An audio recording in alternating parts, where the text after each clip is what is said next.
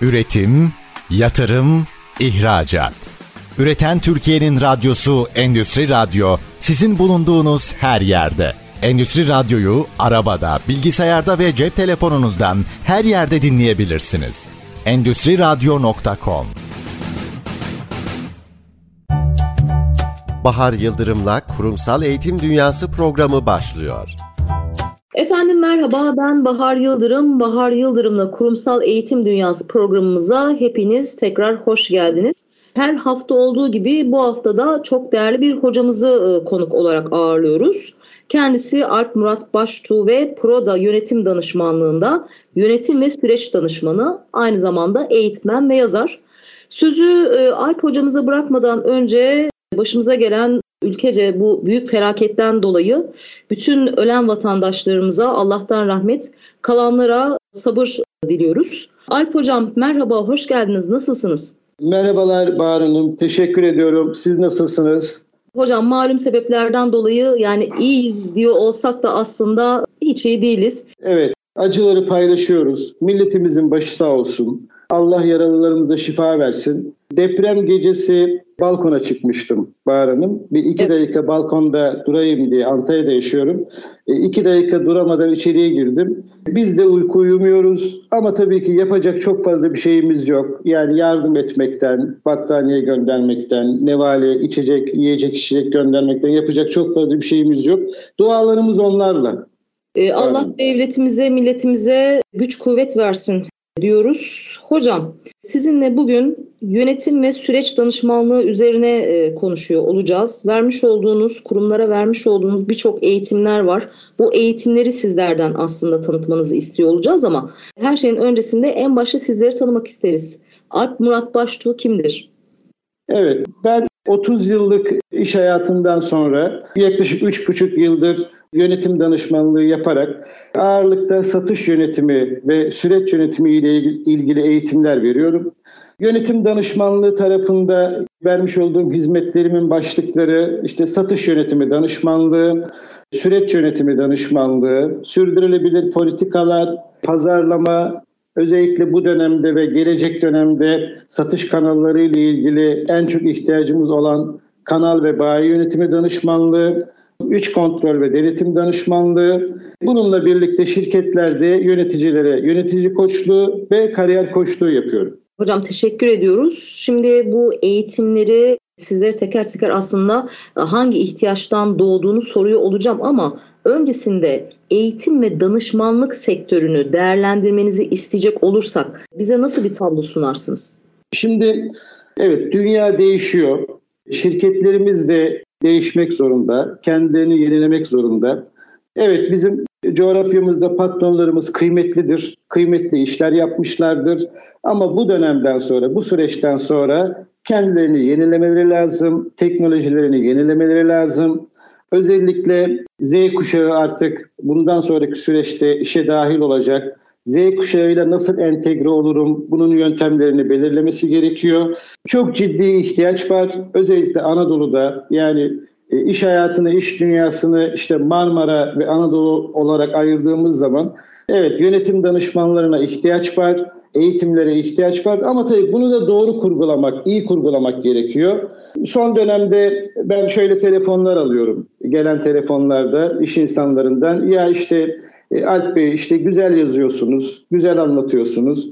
Ama biz işte eğitimler aldırdık, işte danışmanlıklar aldırdık ama bir sonuç elde edemedik. Dolayısıyla orada da sürdürülebilirliği nasıl sağla, sağlayabiliriz? Buna buna bakmamız lazım, bunu araştırmamız lazım. Onunla ilgili projem var, hazırlamış olduğum projelerim var. Danışmanlık tarafında da sürdürülebilirliği nasıl yakalayacağız? Araştırmamız, üzerinde durmamız, üzerinde konuşmamız gereken taraf biraz da bu olsa gerek bundan sonraki süreçte. Hocam Alp hocam şimdi aslında anlattıklarınızın arasında en çok böyle altını çizerek dikkatimi çeken kelime doğru kurgu yapmak. Şimdi bu noktada siz bir taraftan süreçten bahsediyorken ben de sizlere aslında şunu düşündüm ve şunu sormak istiyorum. Aslında herkesin bildiği bir gerçek var ki maalesef diyelim birçok danışmanlık işleri biraz daha eş dost tavsiyesiyle veya ilişkilere dayanarak hani işler alınıyor. Şimdi böyle olunca doğru kişilerle belki doğru danışmanlarla şirketler aslında ne kadar ihtiyaçları olursa olsun çalışmıyor oluyorlar. Yani doğru danışman olmayınca aslında günün sonunda bu bir zaman kaybı, maliyet kaybı, belki de enerji kaybı oluyor ve nihayetinde aslında kurumun tam böyle hani kendini toplamışken değişikliğe adım atmak isterken yanlış süreçlerle kurgulanan, yanlış danışmanlıklarla yapılan işler sonucunda belki inancı da kalmıyor ve olaylar kar topu gibi aslında büyüyor. Yani sözün özü. Burada işverenlere, patronlara, kobilere, kurumlara da seslenecek olursak bizi dinleyenler arasında doğru danışmanı, doğru eğitmeni, bu doğru kurgu yapacak kişileri nereden nasıl bulabilirler? Bu konuda narizane tavsiyenizi isteyeceğim. Şimdi danışmanlık aslında bir projedir. Neyin projesidir? Yani şirket içerisinde ben danışmanım, hadi size danışmanlık yapıyorum dediğiniz zaman olmaz. Yani değişim ve dönüşüm projesidir aslında ve bu projenin de bir performans göstergesi olması lazım. Mesela evet. ben bundan bir sene önce dedim ki performans odaklı danışmanlık. Bundan sonra böyle ilerlememiz lazım. Yani evet biz danışman olarak firmalara gidiyoruz. İşte denetliyoruz, süreçleri baştan yazıyoruz, süreçleri kontrol ediyoruz ama bizim de bir performans hedefimiz, bizim de bir performans kriterimiz olması lazım. E, bizim de değerlendirilmemiz lazım. Yani Şimdi değişim dönüşüm projesini başlattınız şirket içerisinde. Örneğin şu anda danışmanlık hizmeti verdiğim tarım sektöründe bir firmam var. Satış yönetim süreçlerini yeni baştan yazıyoruz. Evet. Satış yönetimi danışmanlığı yapıyoruz. Mesela şunu söyledim. Şimdi öncelikle firmaya geldim. Öncelikle firmayı kurumsal check-up'tan yani kurumsal firma içerisinde iş analizi, kurumsal iş analizi yaparak kurumsal check-up'tan geçirdim. Kurumsal check-up işletmenin iş süreçlerinin ve kritik noktalarının tespitini yaparak risk ve fırsatları tanımlamak gerekiyor. Yani şimdi firmaya geldiniz, şimdi siz içeride firmanın içerisinde bugüne kadar neler yapılmış, neler eksik yapılmış, nelerin düzeltilmesi lazım, işte pazarda böyle bir pazarımız var. Biz pazarda neredeyiz? Gibi analizleri yapmadığınız zaman, bunun raporunu ortaya çıkarmadığınız zaman neyin yol haritasını yazacaksınız? Değil mi? Yani Aslında hocam şunu söylüyorsunuz. Her zaman hedefe odaklanıyoruz ya. İşte evet. hedefe gitmek için yola çıktığımız nokta ne? Yani aslında mevcut durumda hani kurumun röntgenini çekmekten bahsediyorsunuz. Öyle değil mi? Evet, kurumun röntgenini çekiyorsun. Sonra çekiyoruz. Sonra diyoruz ki firma sahibi, sevgili patronum ne istiyorsun? Ne yapmak istiyorsun? Röntgeni hazırladık. Reçeteyi ortaya koyduk. Bütün problemleri ortaya koyduk. Bütün analizleri yaptık. Müşteriyi analiz ettik. Pazarı analiz ettik. Finans analizi yaptık. Finansını analiz ettik. En önemlisi de hepimiz böyle gerçekle yüzleşmekten kaçınırız. Aynaya bakmaktan kaçınırız. Mevcut durumunu analiz ettik. Sonra iş sahibine, patrona ben şu soruyu soruyorum. Ben analizlerimi yaptım. Siz bundan sonraki süreçte şirketinizi bir sene sonra, üç sene sonra, beş sene sonra nerede görmek istiyorsunuz diye böyle bir soru soruyorum. O gelen cevap doğrultusunda tekrar bu sefer bir haftalık daha süre istiyorum. İçeride tekrar çalışıyorum. İş sahibinin, patronun bu söylediklerini gerçekleştirebilir miyiz, gerçekleştiremez miyiz? Bu çalışmadan sonra da yine patrona gidip evet siz bu söyledikleriniz mantıklı, bu olmaz ama bunu yapmanız için işte üretim tarafında bu değişiklikleri yapmanız lazım. Makineleriniz eski, makineleri yenilemeniz lazım. Makine yenilemesi için e, şu teşvikler var, şu hibeler var. Görüyorsun bu tarafa. Finans tarafında bu hedefinizi gerçekleştirmek için krediyi yüksek kullanıyorsunuz. Şuradan finansman sağlamanız lazım. Satış pazarlama tarafında dönüyorsun. Bu hedefinizi gerçekleştirmek için sizin şöyle bir organizasyon kurmanız lazım diye bir projeksiyon koyuyorum karşısına. Sonra aslında danışmanlık buradan sonra başlıyor. Sonra diyorum ki siz bundan sonraki süreçte bunları gerçekleştirmek için benim işe dahil olmamı istiyor musunuz, istemiyor musunuz deyip süreci başlatıyoruz aslında.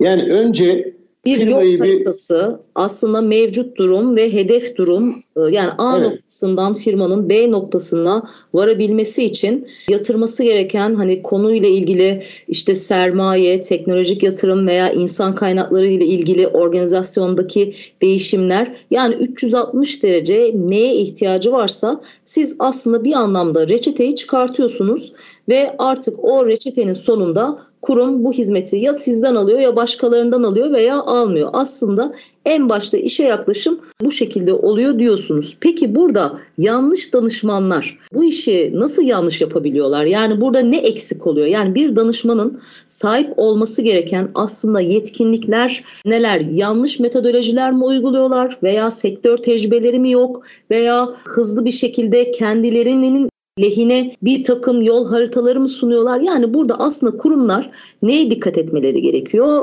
Bunu altın çizerek aslında sormak istiyorum. Şimdi bana göre evet danışmanlık kıymetlidir. Kıymetli danışmanlarımız da var. Yani ben danışmanlık tarafında yeniyim. Üç buçuk yıldır danışmanlık yapıyorum. Ama 30 yıldır sahanın içerisindeyim. Dışarıdayım. Dolayısıyla saha tecrübesi çok önemli. Şimdi satışı bilmezseniz, Coğrafyayı bilmezseniz, müşteriyi tanımazsanız, müşteriyi bilmezseniz satış yönetimi danışmanlığı yapabilir misiniz? Zorlanırsınız, kabul ettiremezsiniz. Bir de şu hatayı yapıyoruz biz Bahar Şimdi evet danışmanlık hizmetini kim istiyor? Patron istiyor veya yönetici, içerideki yönetici istiyor, üst düzey yönetici istiyor.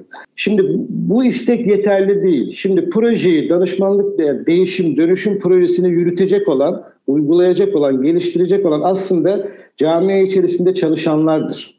Evet. Yani bu, bu çalışanları hazırlamak gerekiyor. Yani ben bir buçuk sene önce yine tarım sektöründe bir firmaya danışmanlık verdim. Satıcısıyla beraber çizmeleri giyip sera dolaştım. Neden? Çünkü o satıcıyla birlikte olmam lazım. Yani o satıcı müşteride ne konuşuyor? Müşteri ona ne anlatıyor? O satıcının yanında mıyım? Bunu bu hissiyatı vermiş olmamız lazım. Yani e, evet patron istiyor, güzel. Üst düzey yönetici, patron yöneticisi istiyor ama aşağıda o süreci yönetecek satış temsilcileri var. O süreci geliştirecek satış temsilcileri var. Üretimde formenler var, üretim şefi var. Öbür tarafta finans şefi var. Dolayısıyla yapı içerisindeki insanları değişim dönüşüm projesini hazırlamak gerekiyor. Hani işin başında dedim ya danışmanlık aslında bir projedir. Yani değişim dönüşüm projesidir. Siz projeye alt kadroları hazırlamazsanız o müesseseden çıktıktan sonra projeniz duruyor zaten. Genelde en büyük sıkıntı budur. Yani danışmanlık hizmetini verirsiniz, sonra dışarıya çıkarsınız, işiniz biter. Sonra o şirket tekrar başa döner. Ama bunun nedeni de şu, aşağıdaki insanlar hazır değil. Yani siz o insanları eğitmeniz lazım, o vizyonu o insanlara vermeniz lazım. İşte kurum kültürünü, kurumsallaşmayı o insanlara benimsetmeniz lazım. Aslında aşağıdan başlamak lazım. Aslında hocam çok doğru bir noktaya değindiniz. Dediğiniz gibi orada çıkmış olan yol haritasının kağıt üzerinde kalmaması adına aslında iç tarafta da bir proje yöneticisinin olması gerekiyor sağlam. Ki resmin bütününde tüm organizasyonu, tüm planlamayı, iç denetimi, uygulama aşamalarındaki iş takibini sağlayacak bir proje yöneticisinin olması gerekiyor ve belirttiğiniz evet. gibi bütün çalışanların yani proje üyelerinin de belli eğitimlerden geçmesi gerekiyor. Peki o zaman danışmanlıktan aslında bir önceki safa bu kişilerin belli yetkinliklere sahip olabilmesi için belli eğitimleri alıyor olması. Peki ne tür eğitimler? Bu hangi eğitimleri kapsıyor bu süreç? Şimdi eğitim tarafında da şöyle ilerliyorum. Yani burada önce verilecek eğitimin doğru tespit edilmesi lazım. Ben mesela bu konuda da eleştiriliyorum ama bunun arkasında da duracağım. Yani salona biz 30 tane insanı topluyoruz. İşte bir tanesi yurt dışında okumuş bir arkadaşımız, bir tanesi Boğaziçi Üniversitesi'nde okumuş bir arkadaşımız, bir tanesi İstanbul'da yaşamış, büyümüş, yaşamış, ticaretin içinde yorulmuş bir arkadaşımız. Bir tane arkadaşımız da Diyarbakır'da, Urfa'da yaşamış arkadaşımız. Dolayısıyla bu insanlardan aynı şekilde aynı şeyi düşünmesini beklemek yanlış. Yani insanların profiline göre eğitim hazırlamak lazım. Mesela eğitimlerimden önce ben online dışında yüz yüze vereceğim eğitimler eğitimlerimden önce firma içerisinde bir iki gün zaman geçiriyorum ve insanların çalışanların profillerini alıyorum. Neye ihtiyacı var? Şimdi satış okulu ve yönetici geliştirme programı hazırlıyorum. Yapı şirket içerisinde uzun soluklu danışmanlık projelerinde şirket içerisinde yönetici yetiştiriyorum ve satıcı yetiştiriyorum. Tabii bunlar bir dizi eğitimleri kapsıyor. Satıcı tarafını örneklendireyim. Sözünüzü balla keseceğim çünkü dakikaya bakıyorum. Kısa bir reklam arası vermemiz lazım satış noktasına geldik. Burada anlatımımızda bölmemek adına müsaadenizle kısa bir ara verelim. Kısa bir aradan sonra satıştan sizlerle birlikte devam edelim. Efendim Bahar Yıldırım'la Kurumsal Eğitim Dünyası programımız kısa bir aradan sonra devam ediyor olacak. Sakın bir yere ayrılmayın diyoruz. Üretim, yatırım, ihracat. Üreten Türkiye'nin radyosu Endüstri Radyo sizin bulunduğunuz her yerde. Endüstri Radyo'yu arabada, bilgisayarda ve cep telefonunuzdan her yerde dinleyebilirsiniz. Endüstri Radyo.com Efendim tekrar merhaba. Bahar Yıldırım'la Kurumsal Eğitim Dünyası programımızın ikinci bölümüyle tekrar karşınızdayız. Yayını yeni açanlar için hemen kısa bir hatırlatma yapalım. Bugünkü konuğumuz Sayın Alp Murat Baştuğ. Kendisi Proda Yönetim Danışmanlığında yönetim ve süreç danışmanı, aynı zamanda eğitmen ve yazar. Alp Hocam birinci bölümün sonunda tam da böyle satış süreçleriyle ilgili konuyu açmıştık. Buyurun hı hı. söz yine sizde. Şimdi satış eğitiminde kalmıştık ve yönetici geliştirme firma içerisinde uyguladığım satış akademisi ve yönetici geliştirme programıydı. Satış tarafını örneklendireyim. Şimdi şirket içerisinde 30 tane satış temsilcisi var diyelim. Sahada çalışan arkadaşlarımız var diyelim. Dolayısıyla bu arkadaşlarımızın yetkinlikleri, bakış açıları, profilleri, hepsi aynı değildir. Hepsi birbirinden farklıdır. Yani satış da böyle değil midir aslında? Yani satışı da bir kalıba sokamazsınız. Yani satış bölgeye de ülkeye göre değişir, bölgeye göre değişir, e, ile göre değişir. Hatta satış yaptığınız sokağa göre bile değişir. Değil mi Bahar Hanım baktığımız zaman? Yani dolayısıyla parametre var evet. Evet yani dolayısıyla satıcıların profilleri de değişir. Satış tarafındaki eğitim çalışması ile ilgili şirket içerisinde satış akademisindeki satış temsilcisi eğitimleriyle ilgili bütün satıcılarla saha çalışması yapıyorum. Bu saha çalışmasında bir satıcı yetkinlik karnesi ortaya çıkartıyorum. Yani işte analitik düşünme, müşteri yaklaşımı, satış öncesi hazırlık gibi yaklaşık 270 sorunun cevaplandığı bir satıcının karnesi ortaya çıkıyor. Şimdi bu karneyi hazırlarken de satıcının kendisinin ve yöneticisinin de puanlama yapmasını istiyorum, puan vermesini istiyorum. Buradaki esas amaç aslında şu, işe o insanları dahil etmek. Yani danışmanlık projesinde de hep söylüyorum. Yani camiye içerisinde bütün paydaşları işe dahil etmeniz lazım. İşe inanmalarını sağlam sağlamamız lazım. Satış temsilcisi yetkinlik karnesinden hangi satıcının neye ihtiyacı var? Hangi eğitime ihtiyacı var? Koçluğa mı ihtiyacı var? Mentörlüğe mi ihtiyacı var? Değil mi? Analitik düşünme eğitimi mi alması lazım? Satış teknikleri eğitimi mi alması lazım gibi önce satıcı özelinde eğitim planlaması yapıyorum. Önemli bir nokta aslında yine her zaman savunduğumuz gibi ve ilk bölümde de sizin altını çizmiş olduğunuz gibi doğru kişiye, doğru gruba doğru eğitimlerin verilmesi. Şimdi örneklendirecek olursak bir kurumun 300 tane mağazası var ve 300 tane satış müdürü var diyelim. Şimdi 300 kişiye de aynı eğitimleri verirsek birileri o eğitimin altında birileri de üstünde kalacaktır ve bu aslında memnuniyetsizliği ve tatminsizliği doğuracaktır. O yüzden e, sizler de dile getirdiğiniz gibi satış akademisi e, çatısı altında aslında kimin tam olarak neye ihtiyacı varsa hangi yetkinliğini güçlendirmesi gerekiyorsa aslında o zayıf yani geliştirilmesi gereken noktalara odaklanarak eğitim programları dizayn ediyorsunuz.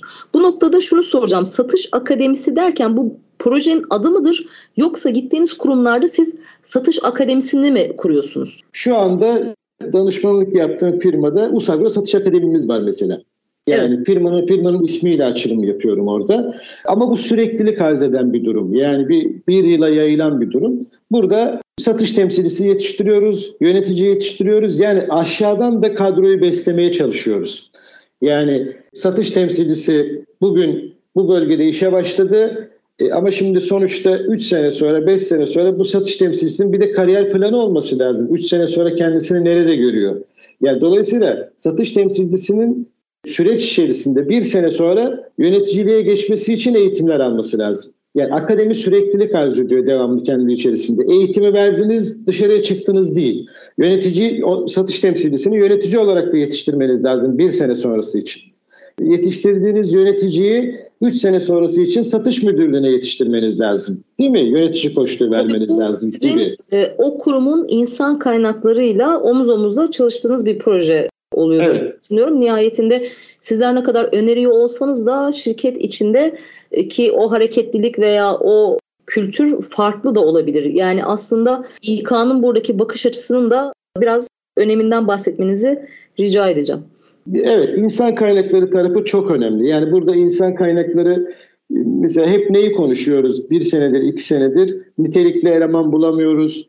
Mesela bununla ilgili de çok telefon alıyorum. Yani nitelikli satıcı bulamıyoruz. İşte bulduğumuz satıcıları elimizde tutamıyoruz gibi çok tepkiler geliyor. Evet doğrudur. Yani yani nitelikli eleman evet Z kuşağı çok niteliklidir çok zekidir, çok analitik düşünür ama onların da donatılması lazım. İş hayatıyla ilgili donatılması lazım değil mi? İş dünyasıyla ilgili eğitilmesi lazım. Tamam, tamam. Dolayısıyla şunu soracağım. Lütfen sözünüzü unutmayın ama konu konuyu açıyor ve hani unutmamak da adına araya böyle giriyor oluyorum.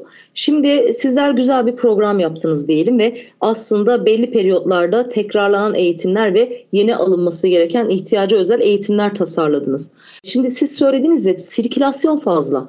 Yani özellikle satış boyutunda birileri giriyor, birileri çıkıyor ve verdiğiniz eğitimler de belli bir noktadan sonra aslında o kurum için çöp oluyor. Çünkü bir yıl eğittiğiniz kişi bir bakıyorsunuz artık yok.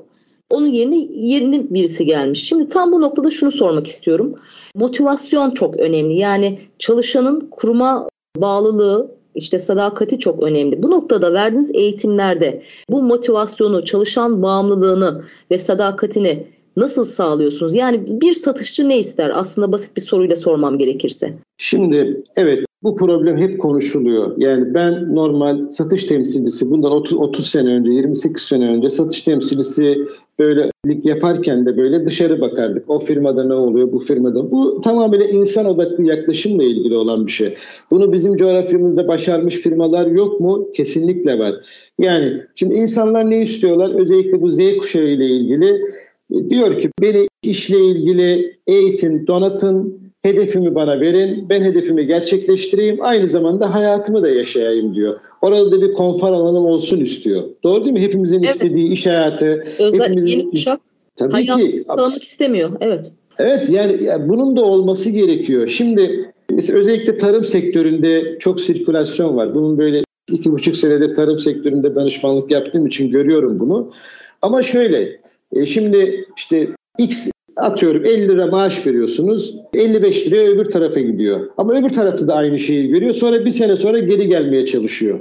Yani e, sadakati sağlamak evet insanlara hayatlarını yaşayabilmeleri için konfor alanı yaratırsanız, konfor alanına bırakırsanız ve hayatlarında ikame edebilecek, işte tatile gidebilecek, işte çocuğunu e, okula gönderdiği zaman çocuğu simit yerken yanına da ayrılınabilecek, evinin kirasını e, e, ödemeyi düşünmeyecek bir ekonomik sistemde kurarsanız insanları bağımlı hale, sadık hale getirebilirsiniz.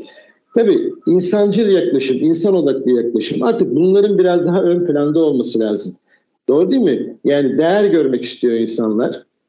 Değer ee, yerde zaten bulunmak istiyor. Hani o eski usul hani e, sürekli işte maaşa zam yapmak veya primleri artırmaktan ziyade tabii ki hayatın gerçekleri var ve para en büyük araç belli kalitede yaşamımızı sürdürebilmemiz için ama sadece parayla değil insanın, çalışanın kendisini ait hissetmesi için bulunduğu yere değerli hissetmesi gerekiyor. Alt psikoloji zaten her zaman bize bunu söylüyor.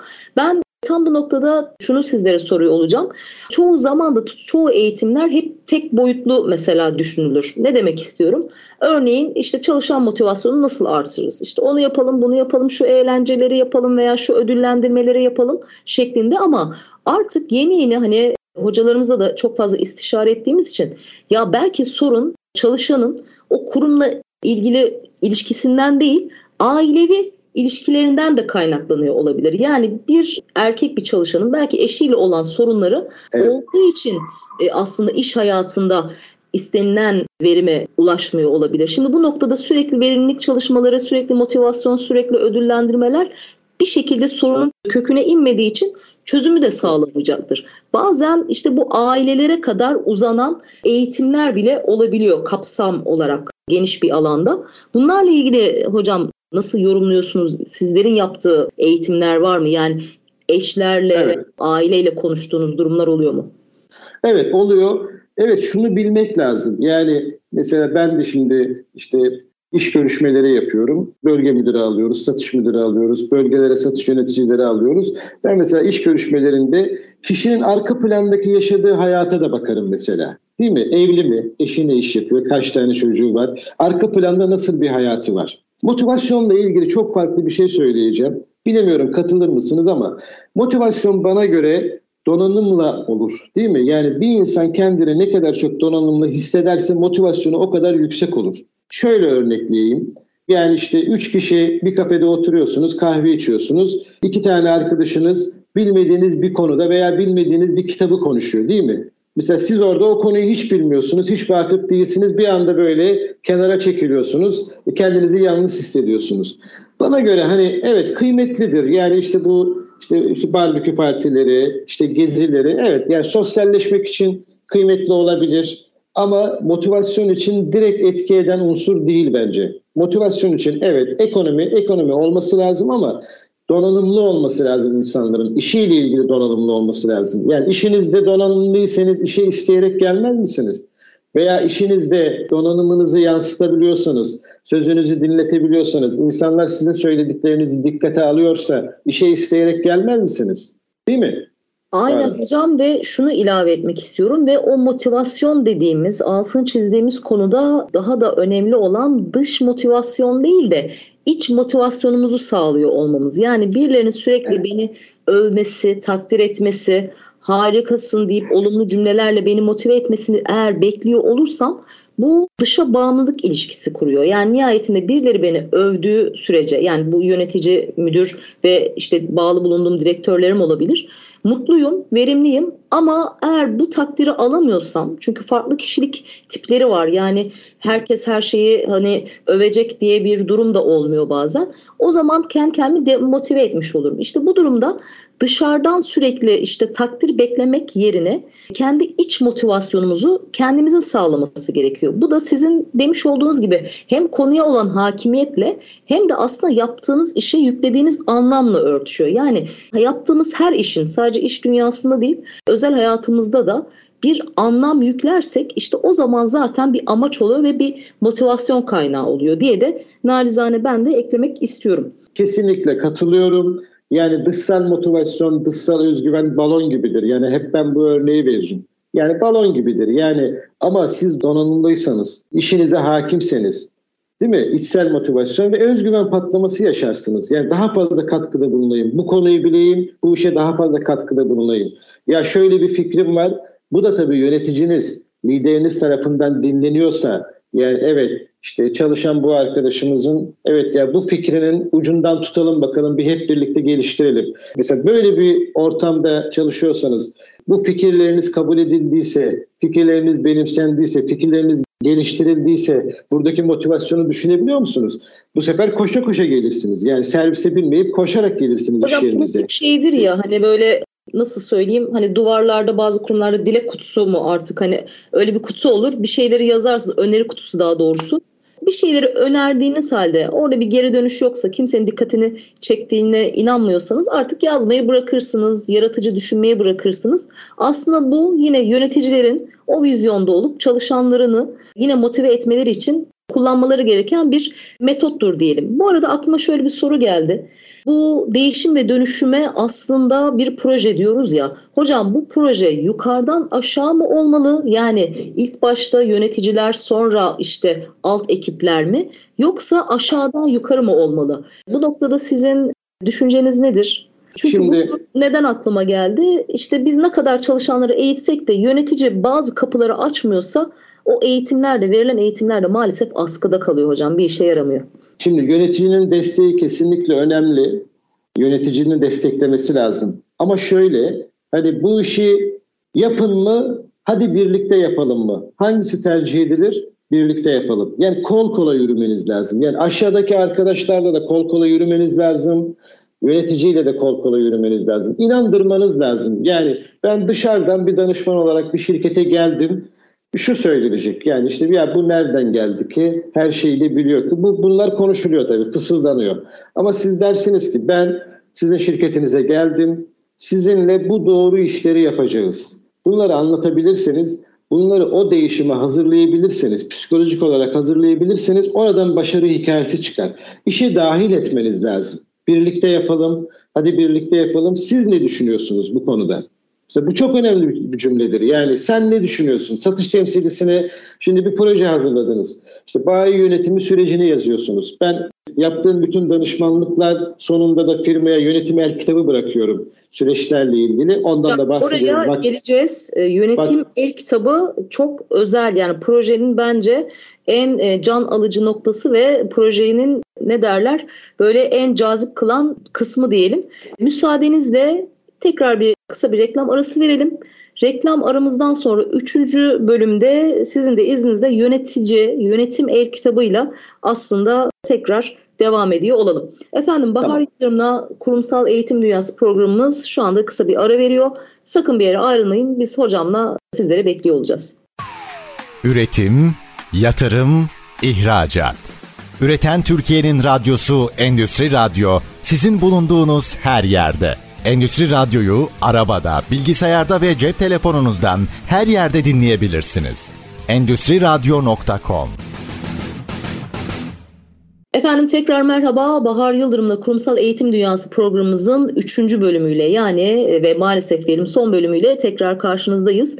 Bugünkü konuğumuz çok değerli hocamız Sayın Alp Murat Baştuğ. Kendisi Proza Yönetim Danışmanlığında yönetim ve süreç danışmanı. İlk iki bölümde şu ana kadar yönetim süreçlerini, danışmanlık süreçlerini ve işe nasıl yaklaşılması gerektiği ile ilgili hocamızdan değerli bilgiler almış olduk. Satış akademisinden de çok kısa bahsetmiş olduk. Tabii ki zamanımızın darlığından dolayı belli konular ne kadar hani derinliği olsa da hızlı hızlı ilerlemek durumundayız. Son olarak hocamın çok değerli bir projesi var. Yani her türlü danışmanlık hizmetinde bir şekilde danışmanlıklar verilir, işte eğitimler verilir ama hani kimse de bir el kitabı hazırlayıp o kuruma bir kılavuz olması anlamında bir ne derler hocam buna bir çıktı mı projenin çıktısını aslında çok da bırakmaz. Evet. Bir rapor şeklinde belki sunar ama siz yönetici el kitabı hazırlıyorsunuz. Buyurun sizden evet. Şimdi sonuçta vermiş olduğumuz hizmetin de yapmış olduğumuzun çalışmalarında bir resmi olması lazım değil mi? Yani kurumda bırakabileceğiniz bir resim olması lazım.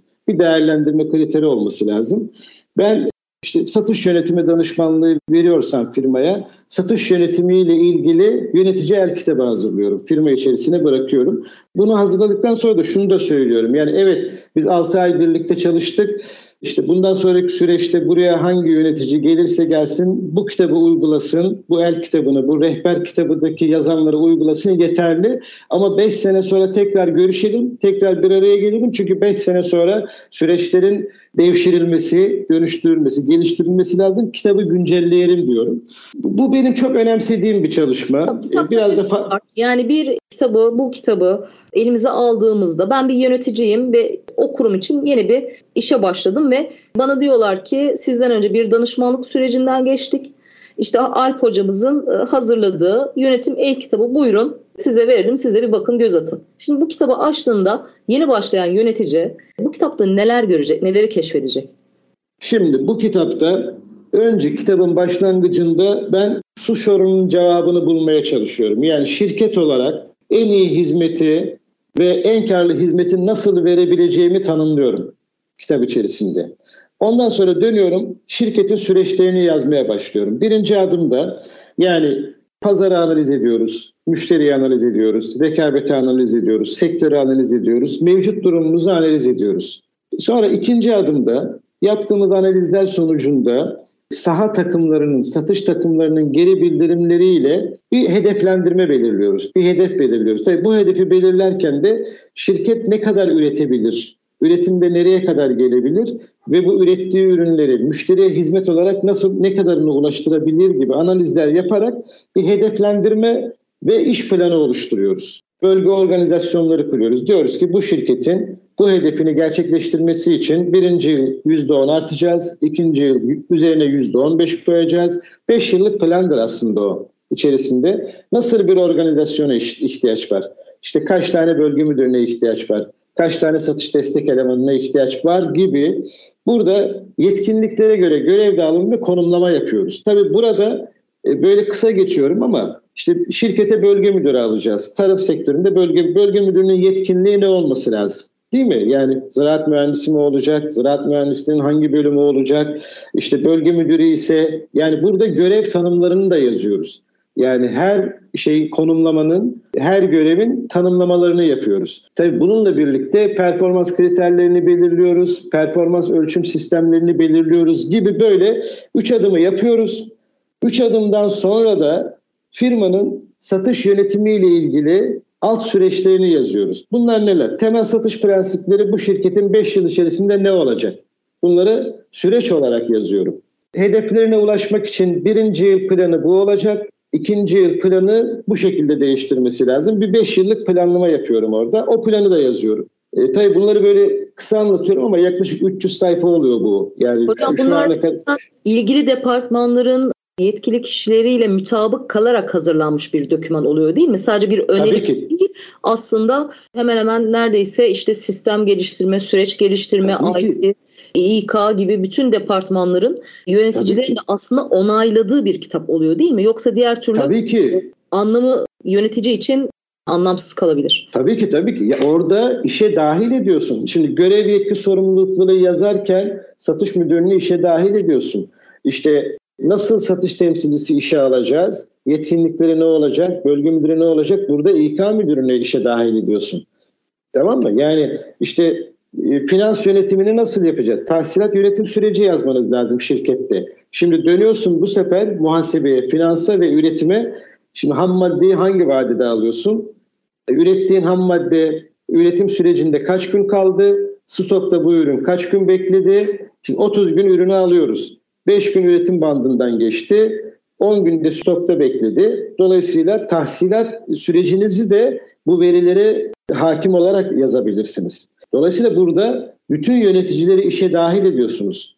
Genelde şöyle ilerliyorum. Yani ben böyle düşündüm. Siz ne ilave edebilirsiniz buna? Siz bunu nasıl istersiniz? Nasıl siz ne düşünürsünüz gibi ilerliyorum. Yani Çok orada ortalama evet. kadar hangi aralıktadır? Yani bir e, kurumun böyle bir yönetim el kitabına sahip olabilmesi için aslında yapılan bir danışmanlığın özeti ve çıktısı da diyebiliriz buna bir anlamda. Ne kadar bir sürede bu analizi hakkıyla hani yapabiliyorsunuz? Bunun süreci bir yıldır. Yani bir yıldan erken yazamazsınız bunu. Yani oradaki işte şimdi bütün müşterileri ziyaret etmeniz gerekiyor. Şimdi sahadaki satış sürecini yazıyorsanız bütün müşterileri ziyaret edeceksiniz. Bütün satıcılarla saha çalışması yapacaksınız.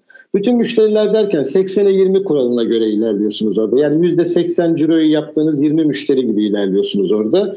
Ama sahayı bilmeniz lazım. Bölgeleri bilmeniz lazım. Bölgenin dinamiklerini bilmeniz lazım. Dolayısıyla bunun zaten bir 3 ay yani mesela tarım sektörü için söylüyorum. Ben bir önceki danışmanlığımda 3,5 ay saha çalışması yapmıştım mesela. Yani do- doğru işler yapmak için biraz zaman harcamanız lazım. Bir de evet yani dışarıdan bir gözsünüz ama biraz da yüreğinizi de koymanız gerekiyor. Yani orada evet ya o işi de sahiplenmeniz gerekiyor. Bu tip çalışmaları yapabilmeniz için. Yani satış yönetimi el kitabında bütün süreçleri yazıyoruz.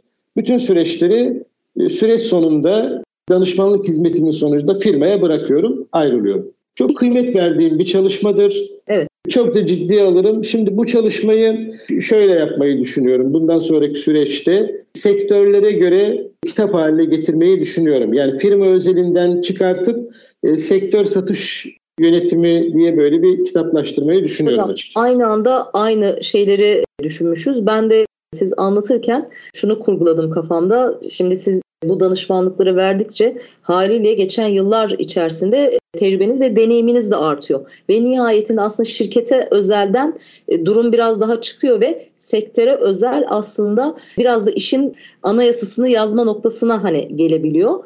İşte o zaman sektör bazında bir el kitabı haline gelirse hemen hemen o sektörde yer alan şirketlerin pusulası olacak bir kitaba da imza atmış olursunuz diye düşünüyorum. Hocam dakikalar ilerliyor. Vermiş olduğunuz, detaylandırmak istediğiniz, bizlere aktarmak istediğiniz biraz da diğer eğitimlerinizden bahsedebilir misiniz? Tabii. Yani ben ağırlıkta satış ve yönetim tarafındaki eğitimlere odaklanıyorum açıkçası. Yani evet yönetim sistemlerimizi değiştirmemiz lazım. Yönetim yöntemlerimizi değiştirmemiz lazım. Yani gelecekte bizi bekleyen en büyük tehlike şudur. Yani evet bizim coğrafyamızda krizler olur. Krizler geçer bir şekilde tolere edilebilir. İyi yönetilirse biz çok krizler atlattık ama kuşaklar arası çatışmayı, kuşaklar arası iletişimi koordine etmemiz lazım. Yani dolayısıyla burada yönetim sistemlerinin yönetim bakışlarının, yönetim anlayışlarının değişmesi gerekiyor. Yani Z kuşağıyla entegre olabilmemiz için Z kuşağına ihtiyacımız var. Bunları işe dahil etmemiz için dolayısıyla ağırlıkta verdiğim eğitimler yönetim ağırlıklı, süreç yönetimi, satış yönetimi, genel yönetim ağırlıklı eğitimler veriyorum. Süreçleri yeniden yazmamız gerekiyor. Bu da çok önemli. Yani süreçleri sürekli güncel tutmamız gerekiyor, güncellememiz gerekiyor. Çünkü teknoloji sürekli değişiyor. Doğru değil mi? Yani artık işte insan gücüyle değil robotlarla üretim yapacağız belli bir süre sonra. Bununla ilgili Ankara'da bildiğim kadarıyla büyük bir firmada çalışma başladı.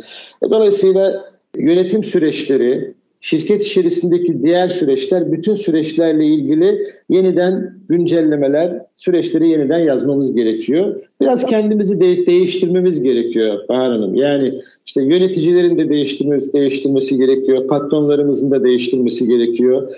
Tabii patronlarımıza çok haksızlık yapmayalım. Çok kıymetlilerdir değil mi? Özellikle bu şu dönemde bütün sosyal medyada görüyoruz. Bütün firmaların yardımlarını, firma sahiplerinin mücadelesini görüyoruz. Onlardan da Allah razı olsun. Değil mi? Nihayetinde istihdam sağlıyorlar. Bizlerin buradaki derdi aslında yaptıkları işi daha verimli, etkili, daha hızlı, daha kazançlı nasıl yapabilirler? Bu noktada eğitmenlerimizden, sizin gibi değerli hocalarımızdan aslında fikir alıyor oluyoruz. Bir kişiye bile iş olanağı sağlamak tabii ki çok çok değerli bir şey. O yüzden herkes değerli ama hani daha az yorularak daha büyük sonuçlar nasıl alınabilir? Burada da işte bir bilene danışmak gerekiyor. Her iki süreçler zaten bir binanın nasıl temeli o binayı ayakta tutuyorsa süreçler de şirketlerin aslında temelidir diyebiliriz. Nihayetinde ben de kurumsal hayatta e, çalıştığım süre zarfında ne kadar büyük kurumlar olurlarsa olsunlar şuna rastladım ki hani bir milyon dolar bir ERP programı alınıp bir şeylerin hızlıca işte değişilmesi de bekleniyor bazen. Ama eğer süreçler oturmadıysa, iş akışları netleşmediyse yani kısaca kimin neyi ne zaman yapacağı belli değilse ve her yiğidin farklı bir yoğurt yiyiş tarzı varsa orada zaten ne alırsanız alın teknolojik olarak da makine olarak da sistem olarak da bir şeylerin zaten zemini kaygandır ve sallanır diyoruz. O yüzden e, işe süreçleri iyileştirmekten başlamak gerekiyor. Sizler de süreç danışmanı olarak zaten bu durumun farkında olarak bu konularda e, kurumlara danışmanlık hizmetleri veriyorsunuz. Peki en çok zorlandığınız bu süreçte, bu süreçte hocam, süreç danışmanlığında ne oluyor? Yani şirketler neye direnç gösteriyor? Yani alışkanlıkları yıkmak hakikaten zor. Yani orada alışılmış bir sistem var, alışılmış bir akış var. Dolayısıyla burada dirençlerle karşılaşıyorsunuz. Yani ister istemez karşılaşıyorsunuz. Hani belki ben de işte orada üretim müdürü olsam bana da bir danışman gelse bir şeyler anlatmaya çalışsa belki ben de direnç gösteririm. Oradaki psikolojiyi bilmiyorum. Yani dolayısıyla bunu çözmeniz lazım. Yani oradaki insanın yani oradaki değişikliğe, direnç göstermeyip onu özümsemesi lazım. Ona katkı sağlaması lazım. Hocam yine aslında bir koçluk değil mi? Yani oradaki direnci Evet, evet, evet. bir çözmek lazım aslında. Tabii tabii. Yani soru çok basit. Patron bunu istiyor. Bunu yaparsak şu gelişmeler olacak. E, Bu gelişmeler sonucunda da siz daha rahat çalışacaksınız. Daha çok şey üreteceksiniz gibi yaklaşımlarla insanları ikna etmek gerekiyor. Yani özümsenmesi gerekiyor. Yani projenin özümsenmesi, değişimin özümsenmesi gerekiyor. Hocam, Genelde Bir evet. de algı yönetimi sanırım çok önemli. Çünkü hani psikolojide hani bireyleri suçlamaktansa hani nihayetinde bir yaratılışımız var ve bir doğamız var ve bu doğamız gereği psikoloji olarak her türlü zaten otomatik olarak değişim ve dönüşüme karşıyız. Çünkü e, güven alanından çıkacağımız korkusuna kapılıyoruz. Şimdi bu noktada aslında işin psikolojik tarafı var ve çok da suçlayıcı değil de öğretici bir dan olmak gerekiyor ve de danışmanlıktan kurumların aslında yine bir şeyler değişecek falan değil de gerçekten aslında bize bir yardım edilecek şeklinde algılanması önemli diye altını çizmek istiyorum. Kesinlikle katılıyorum. Bir de şunu yapmanız lazım, yapılması lazım. Yani içeride olmanız lazım. Yani o insanlarla oturmanız lazım, evet. sohbet etmeniz lazım. O insanlarla paylaşmanız lazım. Yani evet ben sizin için buradayım, sizdenim. Yani biz e, coğrafya olarak duygusal insanlarız değil mi? Yani dokunmayı severiz. Değil mi? Evet. Çay oturup oturup çay içmeyi severiz, sohbet etmeyi severiz. Dolayısıyla dinlemek lazım. Onlarla birlikte olmak lazım. Yani bu bilinci vermek lazım. Şöyle düşünün. Yani işte güvenmediğiniz arkadaşınızla gidip bir kafede saatlerce oturup kahve içer misiniz? Veya o sohbetten keyif alır mısınız? Yapmazsınız. Dolayısıyla insanların güvenini kazanmak lazım önce. En başta dediniz ya işte yukarıdan mı başlayalım, aşağıdan mı başlayalım? Evet, bunu iki taraflı işleyerek götürmek gerekiyor. İnsanların o projenin ucundan bir yerden tutması lazım. Bunu sağlamanız lazım. Burada da tabii ilişki yönetimi devreye giriyor. İşte koçluk devreye giriyor, mentörlük devreye giriyor. Hocam bu da çok e, değerli bir bilgiydi. Çünkü dediğiniz gibi sadece maillerle ödev verir gibi sürekli işte hani bilir kişi havasında konuya yaklaşılırsa zaten Direnç orada da başlıyor. Yani insanlar ister istemez oradaki çalışanlar yani 30 yıldır aynı sektörün içindeyiz, 20 yıldır aynı şirkette çalışıyorum. Biri geliyor bana hani akıl veriyor şeklinde istemsiz olarak bir egoya da hani e, sahip olabilirler. O yüzden sahada olmak, yan yana olmak, o algıları yıkmak anlamında ya bizim burada ne yaşadığımızı bilmiyor. Hani 61 mail ama şeklinde durumlarla karşılaşmamak adına her zaman omuz omuza gönül gönüle çalışmak çok çok doğru. Saate bakıyorum hocam son bir iki dakika diyebiliriz. Ben sizden benim sormadığım sizin altını çizmek istediğiniz varsa mesajlarınız son sözü size bırakmak istiyorum. Buyurun. Şimdi birlik olmak önemli. Bununla ilgili şöyle bir örnek vereyim. Danışmanlık görüşmesi yaptığım bir firmada bir yönetici, üst düzey yönetici beyefendi çok direnç gösteriyordu.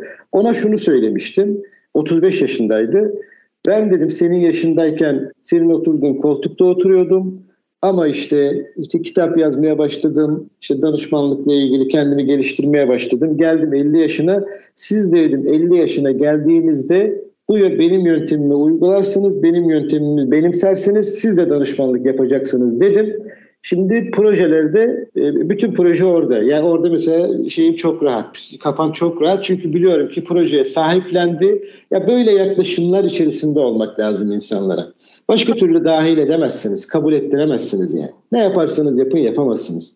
Aynen hocam ben de hak veriyorum. Kazan kazan modeliyle ilerliyor olmak lazım. Hocam ben size çok çok teşekkür ediyorum. Gönlünüze sağlık diyelim. İş hayatınızda da başarınızın devamını diliyorum. Maalesef programımızın sonuna geldik. Sizlerle sohbet etmek gerçekten kendi adıma ve eminim ki dinleyenler adına çok keyifliydi. Efendim huzurunuzda Alp Murat Baştuğ hocama çok teşekkür ediyorum. Haftaya yine aynı gün ve saatte Bahar Yıldırım'la Kurumsal Eğitim Dünyası programında görüşmek üzere efendim. Kendinize iyi bakın diyorum ve sloganımızla, mottomuzla programı bitirmek istiyorum. Okul hayatı biter, eğitim hayatı bitmez diyoruz efendim. İyi akşamlar.